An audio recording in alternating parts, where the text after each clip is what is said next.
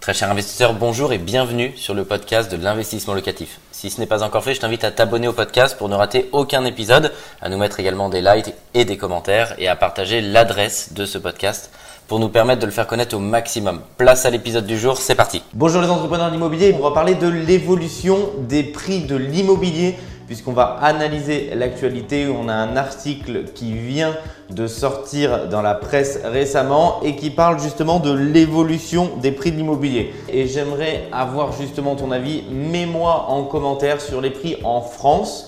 À combien est-ce que tu penses l'évolution des prix de l'immobilier? Est-ce que ça a doublé? Est-ce que ça a triplé? Est-ce que ça a quadruplé? Alors c'est une moyenne bien évidemment française, mais je pense que c'est important de parler de cette notion parce que c'est aussi en regardant ça que tu vas pouvoir avoir une nouvelle vision sur l'immobilier et comprendre pourquoi c'est important de passer à l'action et pas toujours d'être dans une dynamique d'attente parce que le temps dans l'immobilier il va jouer énormément en ta faveur.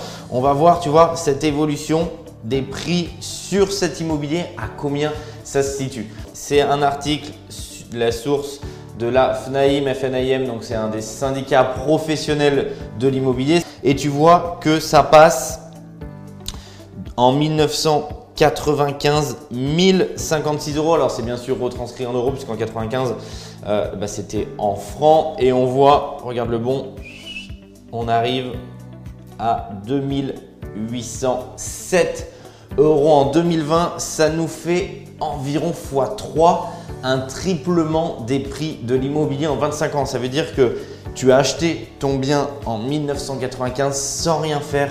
Tu te retrouves ici avec un triplement des prix, c'est gigantesque. Et ce qui est intéressant derrière ça c'est, je dirais, la conclusion, c'est les faits, c'est de voir les différents mécanismes qui font que depuis toujours, crise ou pas, parce qu'au milieu, dans ces 25 années, tu en as eu des crises. Tu as eu la plus récente qui est la crise financière avec la chute de Lehman Brothers en 2008. On en parlera parce qu'on voit que peu importe les crises, l'immobilier inexorablement continue d'augmenter et d'augmenter toujours plus. N'en déplaise à tous ceux qui disent que les arbres ne montent pas jusqu'au ciel, c'est une réalité. Néanmoins, on voit qu'on a une progression constante. Ici, je voulais t'en parler de ce deuxième bien que j'ai acheté en indivision avec Manuel et pourquoi je veux t'en parler dans cette augmentation des prix de l'immobilier parce que c'est assez révélateur. Ici, c'est un bien qui avait été acheté 84 000 €. Pardon, ça a légèrement coupé ici. C'était le 29 juillet 2016. Donc, ça fait globalement un petit peu plus de 4 ans. Et ici, alors c'est sur des prix parisiens, je détiens des biens à Paris, en Ile-de-France, à Lyon, mais c'est pour te prendre un exemple de prix, il faisait 14 mètres carrés. Quand tu regardes 14 mètres carrés, 84 000 €, ça fait 6 000 € du mètre, si je m'abuse en plus, tout rond, ouais c'est ça. Ça te fait 6 000 € par mètre carré. Ici aujourd'hui, ça cote facilement 10 000 € par mètre carré. Ça veut dire que tu te rends compte qu'entre 6 à ici, on n'a pas x2, mais on a les 80%, 70-80% d'augmentation. C'est énormissime en 4 ans. Et en plus, il faut prendre en compte la valeur amortie du bien. Et c'est ça en plus que je trouve très révélateur et qui est tout le temps un petit peu oublié dans ces études-là, c'est qu'à la fois, tu as une augmentation de la courbe, donc ce que tu as acheté, ton actif prend de la valeur, mais en plus le locataire que tu as mis à l'intérieur va rembourser ton emprunt bancaire. Donc très concrètement, tu as deux effets positifs puisqu'à la fois ton actif prend de la valeur et à la fois ce que tu dois à la banque diminue en fonction du temps. Donc tu te retrouves au bout d'un moment avec quelque chose qui est remboursé et vaut beaucoup plus. Donc tu as un double effet qui va te protéger et t'aider drastiquement puisque ça va te faire un patrimoine immobilier toujours plus gros avec ce double effet quelque part entre l'augmentation du prix et le remboursement de ton locataire. Cette opération, elle est assez révélateur et pourquoi, dans quel contexte on l'a acheté. Je m'en souviens, c'était un bien qu'on avait à l'époque proposé avec Manuel à un client. Il ne l'avait pas pris, il a tout à fait le droit de ne pas acheter, il n'y a pas de problème particulier, mais je pense que effectivement, on le voit au regard des prix d'aujourd'hui, il n'a pas eu la bonne réponse à ce moment-là, mais parce que tout simplement, je pense qu'il avait un manque là-dessus de connaissances, peut-être qu'on n'avait pas aussi fait de pédagogie suffisamment là-dessus, mais sur le fait que ce type de bien, à l'époque, était déjà une excellente affaire en prix au mètre carré. Aujourd'hui, encore plus, puisqu'en plus, sur ces 84 000 euros, j'ai plus en tête la ligne de prêt qui avait été faite, mais ce qui est sûr, c'est qu'elle est au minimum du montant du bien. Eh bien, tout simplement ici, je sais que de tête, j'ai entre 60 et 70K encore à rembourser à la banque sur un bien qui aujourd'hui vaut 140 000 euros. Donc déjà, le delta, il est très important puisqu'en plus, pour ensuite continuer à être finançable auprès de la banque, la banque, elle va regarder le taux d'endettement, mais elle va regarder aussi la valeur de ton patrimoine net.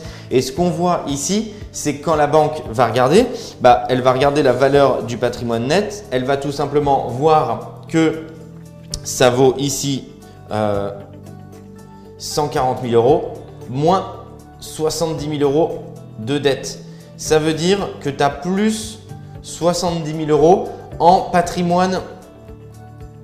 Alors net, il n'est pas net de tout parce qu'ici, il faudrait voir si tu vends, combien tu récupères. Mais dans le calcul de ratio de la banque, et j'ai eu le cas dans la dernière opération que j'ai cherché à faire financer, comme il y a beaucoup de lignes d'emprunt, la banque me dit « bon écoute, on va aussi regarder combien vaut ton patrimoine net ». Donc là, rien que sur un bien qui est un studio, c'est très intéressant puisque du coup, elle va voir qu'il y a déjà 70 000 euros de patrimoine net. Donc ça va aider à continuer à investir puisqu'elle va se dire qu'en cas de problème, l'investisseur il peut toujours revendre par exemple ce bien-là et donc récupérer de l'argent pour pallier à X ou Y problème, mais problème même de la vie. Demain, il y a un problème sur la vie courante ou c'est le cas d'un couple salarié qui perd son travail. Et il va pouvoir puiser dans ses réserves ou vendre un bien pour pallier à une difficulté de la vie. Et donc, c'est là où c'est très intéressant puisqu'on voit que sur une augmentation des prix de l'immobilier plus la valeur que tu amortis de ton bien,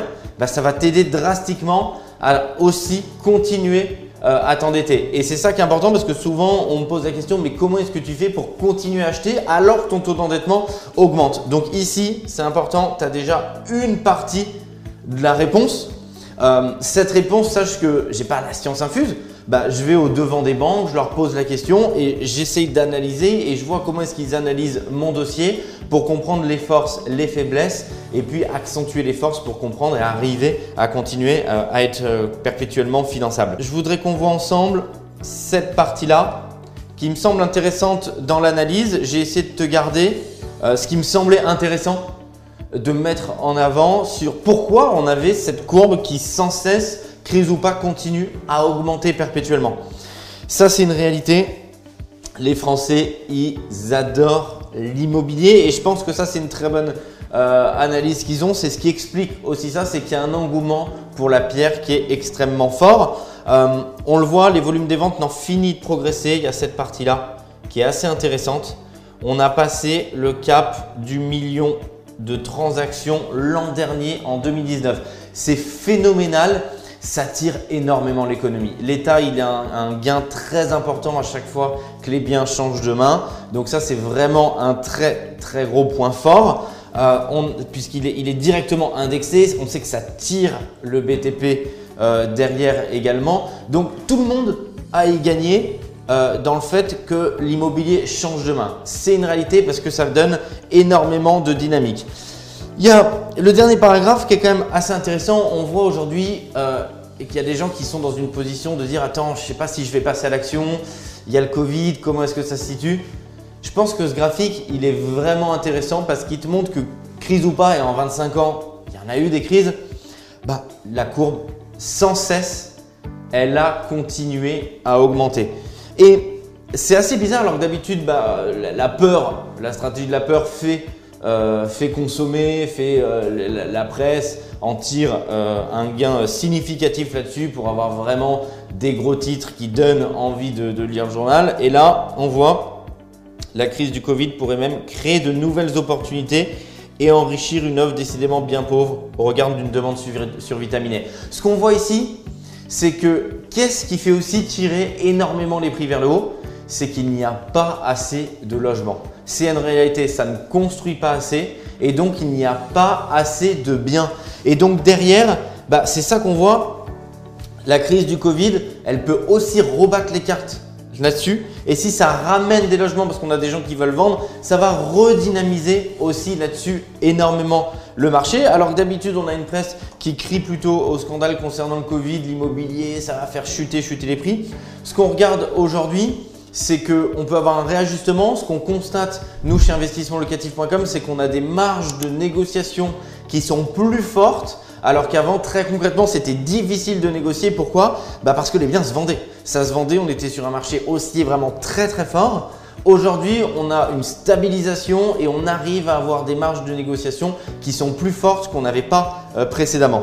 Alors, je voudrais te dire un mot sur… Là, c'est au niveau national. On dit « bon, on fait x3 ». Maintenant, on le sait, chaque marché est un marché local. Là, c'est pour donner un ordre d'idée global, mais ce qui est intéressant de voir, c'est les disparités parce qu'il y a beaucoup de disparités. Et là, ils disent que c'est un classement qui est sans cesse chamboulé. Qu'est-ce qu'on voit? On a des métropoles qui n'étaient pas précédemment dans le classement du top 20 et qui sont remontées en flèche. On voit la remontada de Lyon et de Bordeaux. Ça se hisse respectivement la 13e et 11e place en 97. Et là, tu le vois, on est à la 2e et 3e marche du podium. On le sait maintenant. Pourquoi il y a une attractivité sur les métropoles? Et on sait que le TGV a contribué énormément à ça. Bordeaux, 2 heures de Paris. Lyon, 2 heures de Paris. Du coup, ça a complètement aussi rebattu les cartes de ce marché immobilier. Et vraiment dans ces villes-là, deux villes où investissement locatif est présent et où on t'accompagne, on fait beaucoup d'opérations à Lyon et à Bordeaux respectivement, et bien tous ceux qui ont investi là et qui nous ont fait confiance sur des opportunités, je pense qu'aujourd'hui, si vous regardez cette vidéo, bah, vous ne le regrettez pas par rapport à l'évolution drastique des prix qu'il y a eu. Et en plus, c'est vraiment le double avantage dans l'investissement immobilier, c'est qu'à la fois, bah, on a un bien et un projet qui est rentable directement à l'instant T, et en plus on a une augmentation des prix, et en plus bah, c'est pas vous qui remboursez ce logement mais c'est le locataire. Donc vraiment sur tout le tableau, c'est gagnant pour se constituer un patrimoine immobilier vraiment très conséquent. On a des villes où ils analysent que la valeur des logements était notoirement sous-évaluée. Alors il y a 2 des 3 villes, Orléans, investissement locatif est présent à Orléans, Saint-Étienne aussi. Donc c'est des villes où on fait de plus en plus d'opérations et ils l'analysent avec des prix qui sont maintenant en train de remonter. Alors en même temps, tu peux pas vraiment te tromper parce que quand tu regardes l'évolution de la courbe sur les 25 dernières années, ça fait que monter. Donc tu pourrais citer beaucoup de villes, bah, y a peu de chances que tu te trompes. Alors petit focus sur la capitale en même temps où jusque-là, ils disent que Paris reste indétrônable. C'est ce qu'on a pu constater sur l'évolution des prix parce qu'alors là, on n'est pas sur un triplement mais on est sur multiplier par 5, c'est colossal puisqu'aujourd'hui un prix moyen à un petit peu plus de 10 000 euros par mètre carré contre 2004, soit 16 000, 17 000 francs à l'époque où c'était avant les euros. Donc on a vraiment ici à Paris une courbe qui s'est vraiment mais dressée énormément. C'est ce qu'on a constaté chez investissementlocatif.com. Alors, il n'y a pas d'un marché contre l'autre, il n'y a pas de bonne ou de mauvaise réponse dans l'immobilier. Ce qu'on voit et les grandes différences, je peux te le remettre ici, c'est ça qui est intéressant d'analyser. Ce n'est pas ceux qui investissent à Paris ont raison, ceux qui investissent en dehors ont tort. Il ne faut pas opposer comme ça les villes. Tu vois que la réalité de ce que tu peux avoir, à Paris, les plus, mais comme c'est le cas à Lyon, à Bordeaux, et dans d'autres villes, on a le cas aussi à Marseille, c'est que tu as une liquidité énorme. C'est-à-dire aujourd'hui, tu achètes, demain tu veux revendre, bah, tu sais que tu vas pouvoir revendre ton bien extrêmement rapidement. Donc, c'est très confortable. Tu sais aussi, dans les plus, que tu as une plus-value latente qui va être forte. On sait que a priori, cette courbe, il y a peu de chances qu'elle s'inverse. À partir du moment où économiquement, bah, les villes tiennent la route, on sait que ça va continuer à dynamiser extrêmement le marché. Dans d'autres villes, des villes de taille plus petite ou moyenne, Encore une fois, il n'y a pas de bonne mauvaise réponse. Le but, c'est pas d'opposer, c'est de comprendre les grands mécanismes parce qu'une des règles de base, c'est diversifier son patrimoine. Quelqu'un qui mettrait toutes ses billes dans une ville, à mon sens, fait une erreur et on le voit dans l'article précédent. Le classement, il peut être chamboulé. Donc, tu le vois qu'à Lyon, Bordeaux, qui sont aujourd'hui respectivement en 2e ou 3e place, étaient qu'à la 10e, 12e, 17e précédemment. Donc, le but du jeu, mais c'est comme tout bon investisseur, c'est diversifier. Il faut avoir un petit peu de patrimonial et il faut avoir des investissements qui sont dans des villes où la rentabilité va être beaucoup plus forte pour équilibrer ton portefeuille. Ici, le plus, c'est la rentabilité. On va avoir une rentabilité qui est beaucoup plus forte, bien évidemment, que dans des villes patrimoniales. Donc, ça ne veut pas dire à l'inverse que dans les autres villes, c'est pas liquide et qu'il n'y a pas de plus-value. Pas du tout, c'est le schéma. Pour si tu regardes cette vidéo et que tu veux comprendre les grands mécanismes, bah, qu'est-ce qui explique qu'il y a des gens qui investissent, des investisseurs à Paris, à Lyon, à Bordeaux et d'autres non?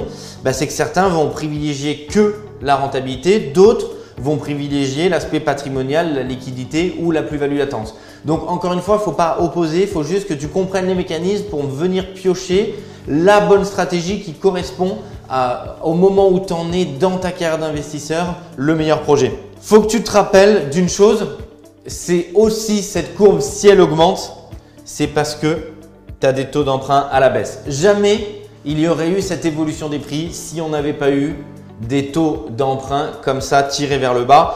Tu le vois ici, 1,55 sur 20 ans, le taux d'emprunt en moyenne actuellement contre 7% en 1995. Et en même temps, j'ai envie de te dire heureusement que les taux sont bas parce que sinon, de toute manière, en termes de pouvoir d'achat des Français, ça ne marcherait pas. Si tu as un immobilier à un prix au mètre carré qui est élevé et qu'en plus tu as des taux élevés, en termes de pouvoir d'achat, ça ne matche pas. Et donc, du coup, ça tirerait forcément un petit peu les prix à la baisse puisque le vendeur qui veut vendre, bah, au bout d'un moment, s'il veut vendre et qu'il n'a pas le choix, il tire forcément. Ça peut bloquer le marché au bout d'un moment parce que les vendeurs n'inculquent pas forcément tout de suite une baisse. Mais au bout d'un moment, si un vendeur veut récupérer ses sous et qu'il n'a pas d'autre choix que de baisser, bah, potentiellement, il va le faire.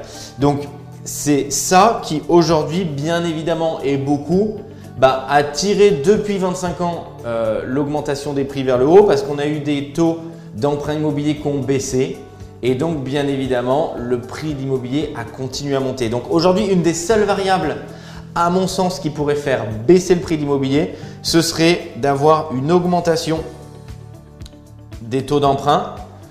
Parce que du coup, là, en termes de pouvoir d'achat des Français, ça se mettrait tout simplement à bloquer et donc les vendeurs qui veulent vendre n'auraient pas d'autre choix que de baisser vers le bas leur prix. Voilà ce que je voulais te partager aujourd'hui sur cet article qui me semblait très intéressant et d'avoir en tête parce que je pense que trop d'investisseurs immobiliers débutants ou quelquefois même intermédiaires oublient cette notion d'évolution des prix puisque tu as quand même plusieurs effets d'aubaine. Tu as à la fois un actif qui va prendre de la valeur dans le temps, tu as un locataire qui va te rembourser les mensualités de cet actif qui prend de la valeur. Donc en plus, tu ne vas pas souffrir en termes de remboursement. Et donc, je pense que c'est important d'avoir ça en tête parce que l'immobilier, c'est un placement qui dit pas son nom derrière. C'est que c'est bien évidemment une retraite par capitalisation qu'il y a juste derrière. Et ça, je pense que trop d'investisseurs débutants oublient cette courbe-là et quelquefois mettent 2, 3, 4, 5 ans avant de passer à l'action ou quelquefois certains ne passent même jamais à l'action parce qu'ils voient cette courbe-là, alors ils se disent perpétuellement j'aurais dû acheter avant, j'aurais dû acheter là, quand il se trouve là, j'aurais dû acheter là, j'aurais dû acheter là et donc inexorablement ça continue de monter. Il y a un moment, il faut que tu te dises tu es dans un actif qui prend de la valeur et même, je te prends vraiment un cas extrême, même si cette courbe ne bougeait pas et restait complètement à plat, dans tous les cas, c'est ton locataire qui va te rembourser cet actif. Donc, passe à l'action pour préparer toi aussi ta retraite par capitalisation. Ciao! Un grand merci d'avoir suivi cet épisode jusqu'au bout. Je te donne rendez-vous pour un prochain épisode. Si ce n'est pas le cas, abonne-toi au podcast, partage-le, mets-nous un like et tu peux également retrouver plus de conseils sur YouTube avec plus de 300 vidéos gratuites.